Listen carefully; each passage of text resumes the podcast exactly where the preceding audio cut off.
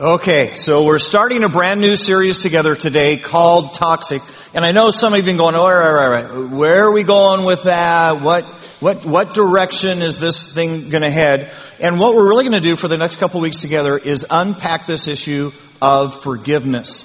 Uh, what does it mean? What did Jesus actually accomplish at the cross?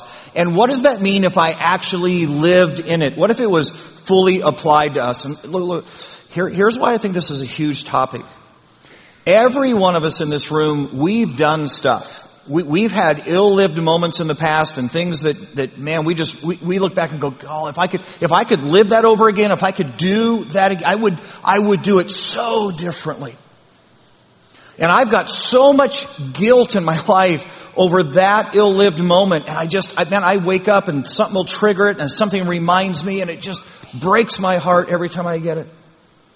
And the problem is, if you and I live our lives in the guilt of the past, you get that stuff will get internalized and it will fester and you and I will go toxic. Some of us, some of us have stuff that was done to us. And boy, you just bring up that person's name and we just tighten up. And worse than that, if you hear that they're being blessed or you hear that their life is going okay and you're like, how in the world can God be letting that happen? I mean, as horrible as they were and as badly as they mistreated me and as unfair as they were in my life, how can their life be doing better than my life? And your my hearts get hard and twisted up over that. And we get toxic. And we, we would, we, we have no idea what it would mean to even extend grace or forgiveness to that person who hurt us. And guys, look, look, look. If you're not careful, you'll go, well, who cares? I mean, I, have I've earned my frustration. I've earned my anger firsthand. I mean, okay, so maybe I am a little toxic. Maybe I am the swamp monster from the deep. But you get that when you go toxic, the people around you will have to live with your toxic. And, and the people you most love, the people you most care about, the relationships that are most valuable to you will be affected by being toxic. And so we're just going to take the next few weeks and just say, what would it look like to step into the fullness of what Jesus did for us? To fully experience and extend forgiveness in this world. And what would that be like? And today we're just going to start unpacking uh, this thing that says, what does it feel like to fully embrace the forgiveness that Jesus gave to me? You know, it's remarkable to me how many Christians there are who would say to you, no, no, no, no, no, look, I know I'm a Christian. I know, I know. I know that I'm forgiven and, and that what Jesus did on the cross paid for my sins. And yet in the midst of that, they walk around carrying bricks of guilt this, this huge load in their life that says, I, I know I'm forgiven, I just can't get over the harm that I've caused. I mean, the wounds that I inflicted. So some of us would say, hey, I mean, if you knew, if you knew how many people I've wounded in my dating life, how many, how many just absolutely sabotaged lives, you'd understand the guilt that I'm feeling right now. Some of us would say, man, if, if you had been in my house the last time I lost my temper, if you'd heard what I said to my kids in that moment, because here's the deal. I guarantee you, my son is going to remember for the rest of his life the words I spoke to him. And I just don't know how to get past the guilt of that. It's remarkable. How many Christians live their lives carrying around a huge, overweight burden of guilt?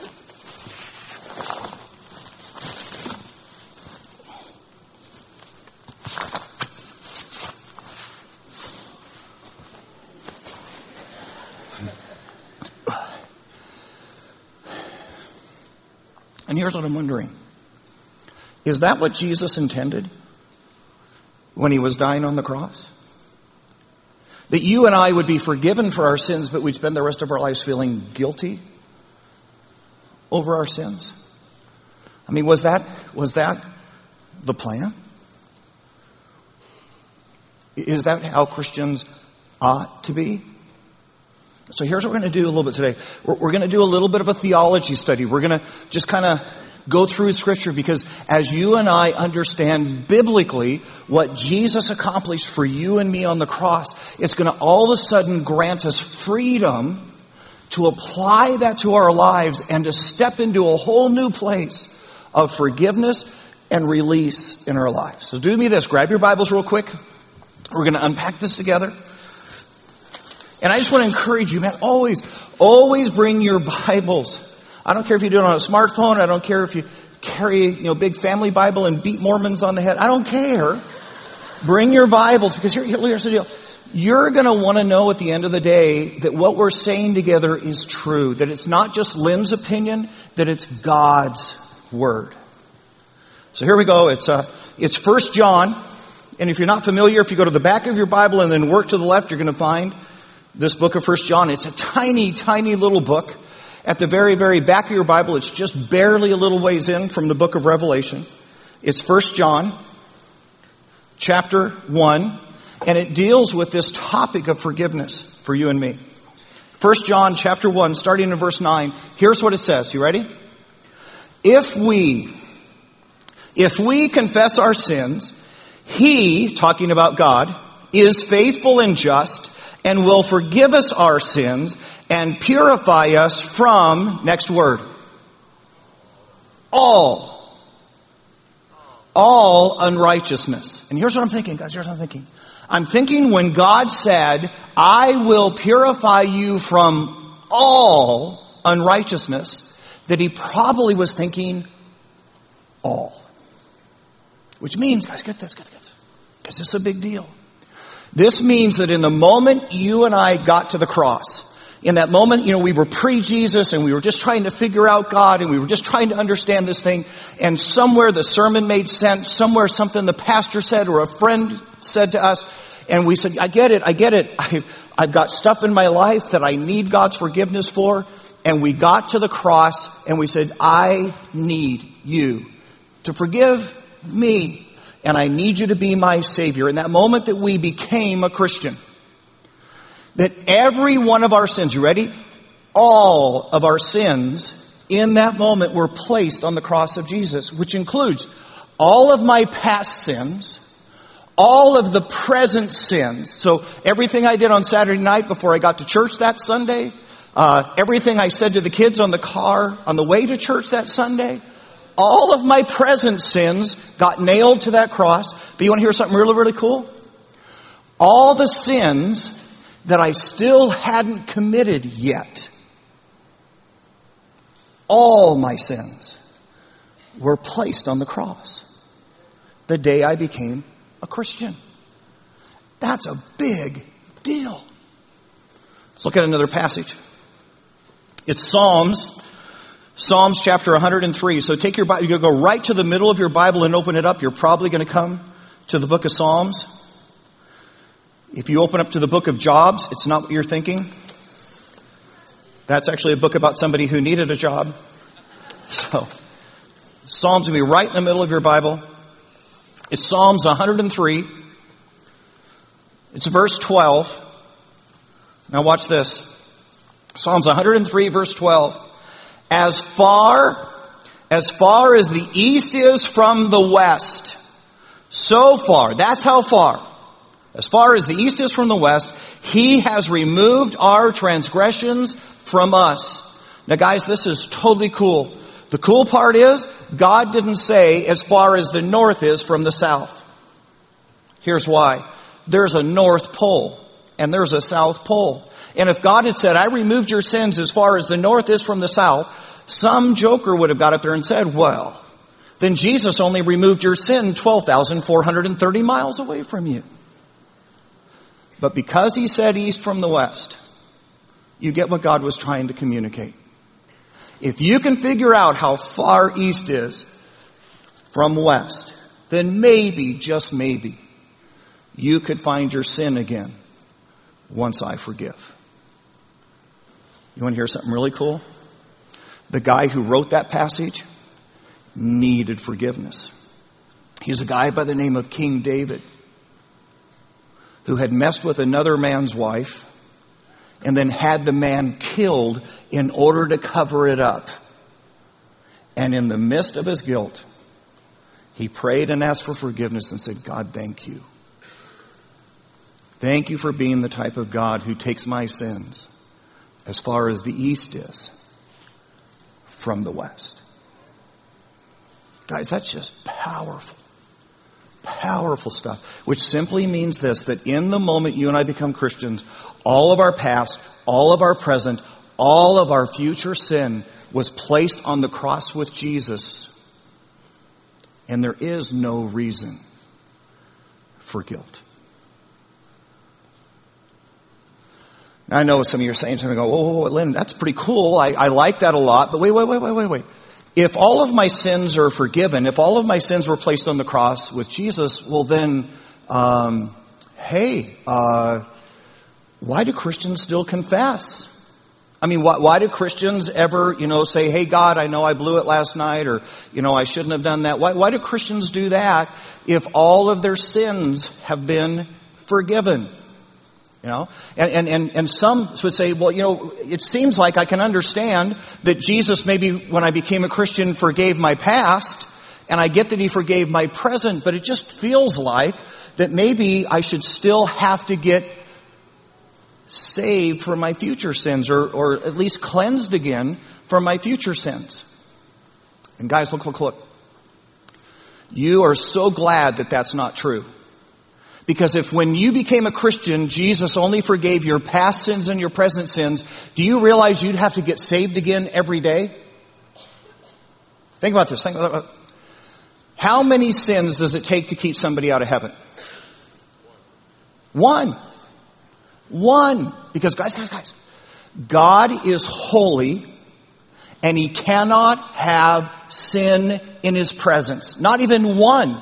That's the whole point of Jesus dying on the cross to take care of your sins. He can't even have one in his presence. So that means if you actually could sin and have that sin added to you after you became a Christian, you'd lose your salvation every day. Guys, you'd be standing there, some good looking woman would be walking by in Daisy Dukes and you'd be going, Dear Jesus, come in my heart again. Right? You'd be driving down the road and some guy would cut you off and you'd have to bow your head on the freeway. Dear Jesus, come in my heart again. Ladies, you'd be sitting with your friends and they're, and you'd catch yourself, and then you go, Dear Jesus, come in my, well, you'd get saved seven times every day. If the sins you do after you come to Jesus still counted against you, in other words, they weren't covered in the first place, what would happen if you forgot to confess one? I mean, what would happen if, if you know, you, you went your whole life, you confessed every single sin, but you just forgot one? It's that moment when your wife said, how do I look? You'd, you'd get up to heaven, St. Peter would be standing there, and say, hey, I'm ready to come in. He says, no. You told her she looked good.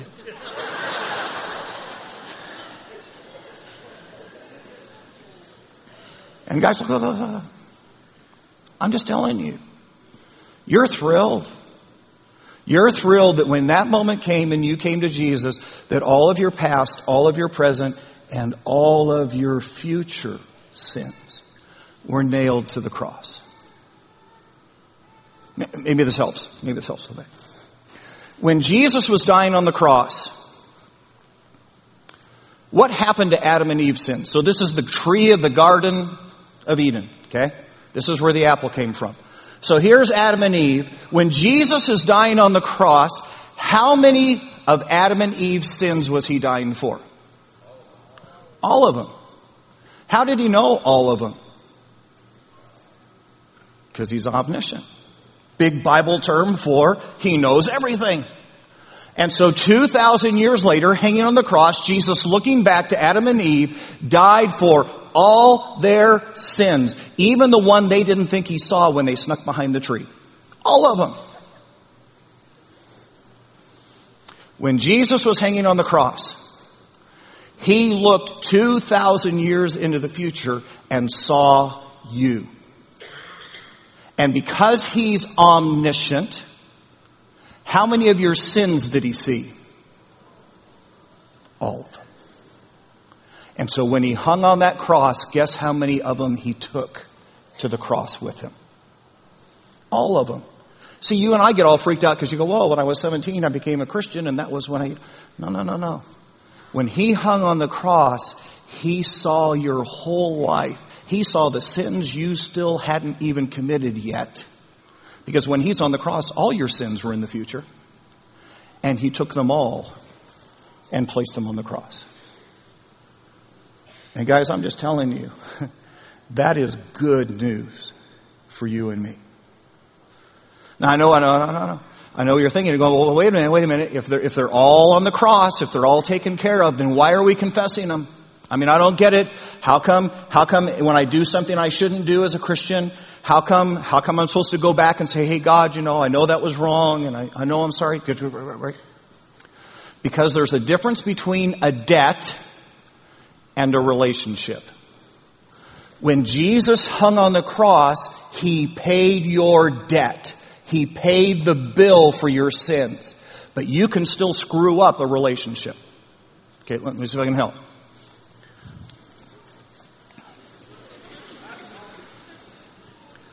Okay, I, I'm just going to say this. When I was a kid, Ken didn't wear skinny jeans.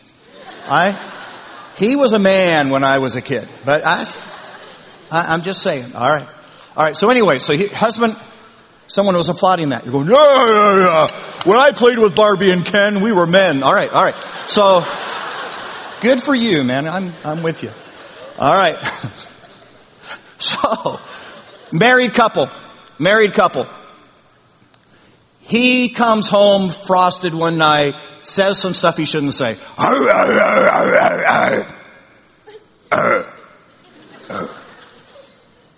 In that moment, what does she do? Emotionally, relationally, cries. No. You ready? She moves. She moves, doesn't she? She pulls her heart back just a little bit.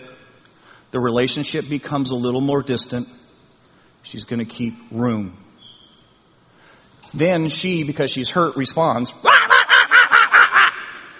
And guys, I'm just going to say this out loud. Look, you just might as well concede it right now. She is so much better than you verbally. She's going to win. I'm just telling you. She, she knows exactly what word to say to like just cut to your heart. You're lobbing bombs, she's lobbing arrows. And what does he do in that moment? Distance, right?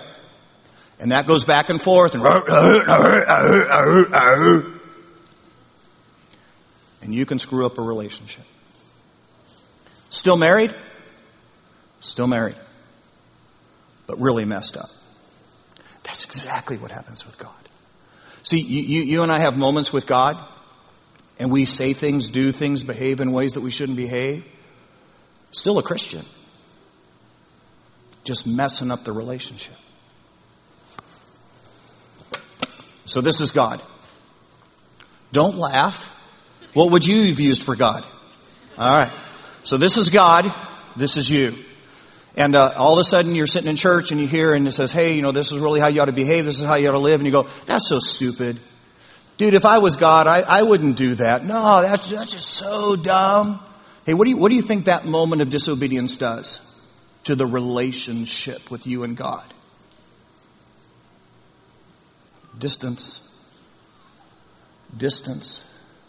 And then you're sitting there a couple weeks later and the pastor's saying, hey, you ought to serve or you ought to tithe or I am going to do that. Distance. And guys, here's what's so dangerous. See, there was a moment in your relationship with God that if God whispered, you could hear him. But now, because you've spent time going, hey God, no, and I'm not, and I, you created, you ever heard the old saying? If God seems far away, guess who moved? And you've created distance in the relationship. You ever wonder how a Christian becomes an atheist? There is no Christian who became an atheist because they did a deep study in philosophy. You know how Christians become atheists? No, I won't. No, I won't. No, I won't. No, I don't like that part of the Bible. I don't think I will. And now the only way you hear God is when He yells. Because you're so far out of His will and so far removed in the relationship. And you keep that up, you'll create enough distance between you and God, you can't hear Him anymore. And one day you'll wake up and say, I don't think God exists. Has nothing to do with the reality of God, it has everything to do with the distance of God. So why do Christians confess? The same reason husbands and wives confess. The same reason you say, honey, I'm sorry, man. I, I know I said some things I shouldn't have said. I know, I know I lost my temper. Man, I'm sorry. Would you, would you forgive me? And what you're saying that moment is, hey, could, could we re-engage? Could we move the relationship back together again? And that's exactly what you're doing relationally with God. It's not whether you're a Christian or not. It's not whether your sins were forgiven or not. It's you saying, God, I get it. I've created a distance in our relationship and I want to get back here where I hear when you whisper my name. I want that relationship again.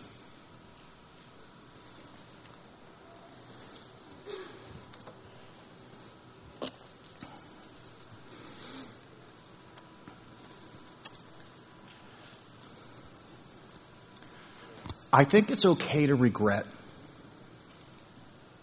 I do. matter of fact, I, I think regret is actually healthy. Regret is a moment when I look back at my past and I go, wow, that was an ill-lived moment. If I had a chance, I wouldn't live it that way again. Matter of fact, based on the fact that I regret how I behaved, I regret how I treated that person, I regret the way I wounded, I'm gonna do something different next time. Matter of fact, you run into somebody who doesn't regret anything in their lives, run away, run away, run away. Because what you're hearing in that moment is, you know what? I've never self-examined. I've never admitted that I ever made a mistake and I've done nothing ever to improve myself. Because I'm perfect and everybody else isn't.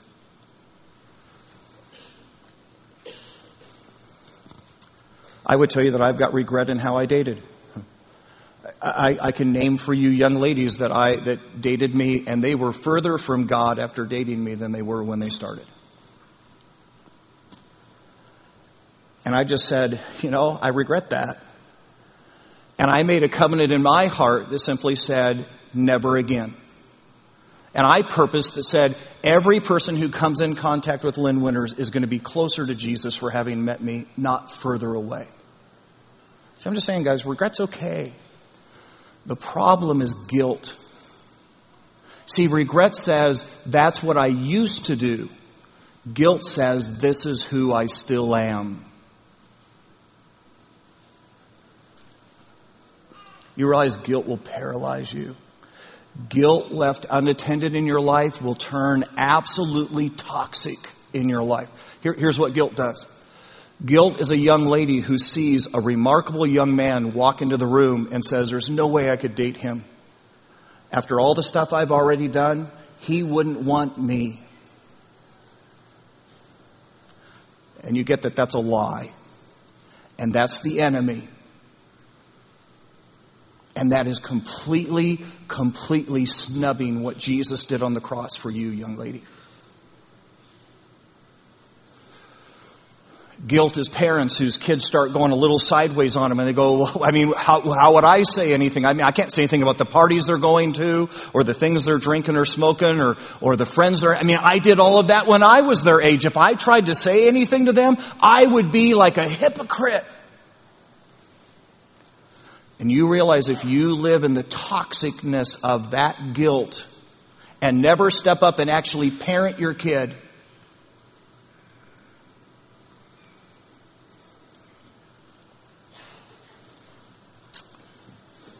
It's a guy who says, hey, it's not going to do me any good to get my education. And because here's the deal. As soon as I put in my resume, there's going to be other guys or other gals who have just as much education, just as much experience, but then I've got my past.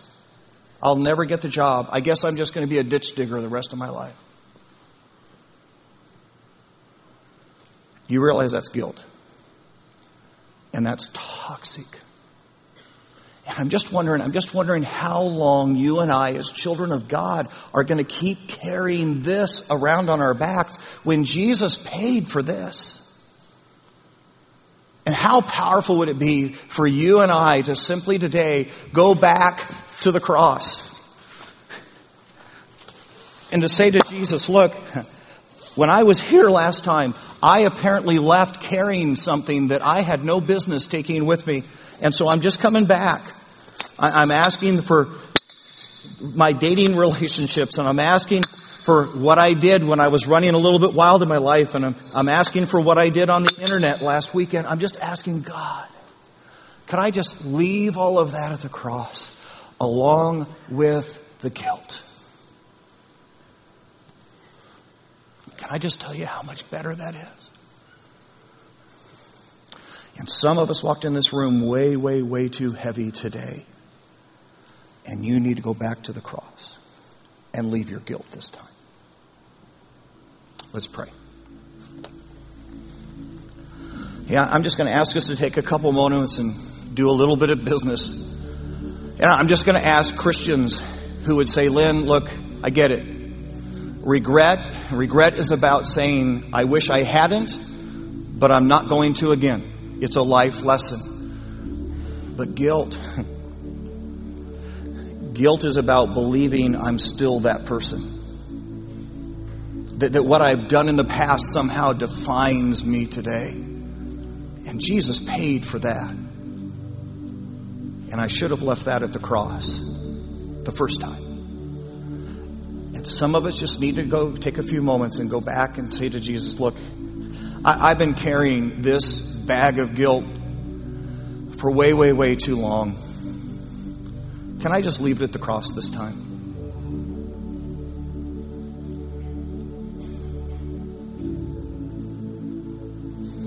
There's some of us in this room, and you know you're a Christian, and truth is you're not struggling with guilt. But man, you've been ornery. and you've been self-willed and you've been, and you know, you know that you've created a distance between you and Jesus. You no longer hear the whispers. Truth is, he has to shout at the top of his lungs to even get your attention right now. That's how far away you are. You need to restore that relationship. It may have taken you three years to mess it up. It takes you three seconds Three words. I was wrong. I am sorry. To restore. And you could walk out of this room hearing the voice of God today. Some of us need to take a moment and do some repair work. Dear Lord Jesus, we just, we simply come to the moment and God, we cannot even begin to say to you how thankful we are for a cross. For a cross that not only removed the price of our sin, but removed the guilt of our sin. And God, we just, man, I, I, my prayer is, is that hundreds of people would find freedom today, that they would, they would bring the junk that they've been lagging around all of this time and just take it to the foot of the cross and say, God, look, please. Would you remove the guilt of this from my heart and my life? Would you grant me a freedom to be able to openly say, yeah, I did. And I was. And that is my past. It's not who I am today because of Jesus. And I'm free of that. God, I would pray for Christians who've been casual in their faith and have just said, you know what, I'm, I'm going to do my own thing. I don't care if I live at a distance from God. And yet, God, if they're honest today, your voice has grown quiet. They can barely hear you right now. Would you terrify them with how silent your voice has become? And God, would they run back to you? Say, I want that relationship back. I want that closeness back. I want to hear when you whisper my name. God, help us to step in to forgiveness today. In Jesus' precious name, amen.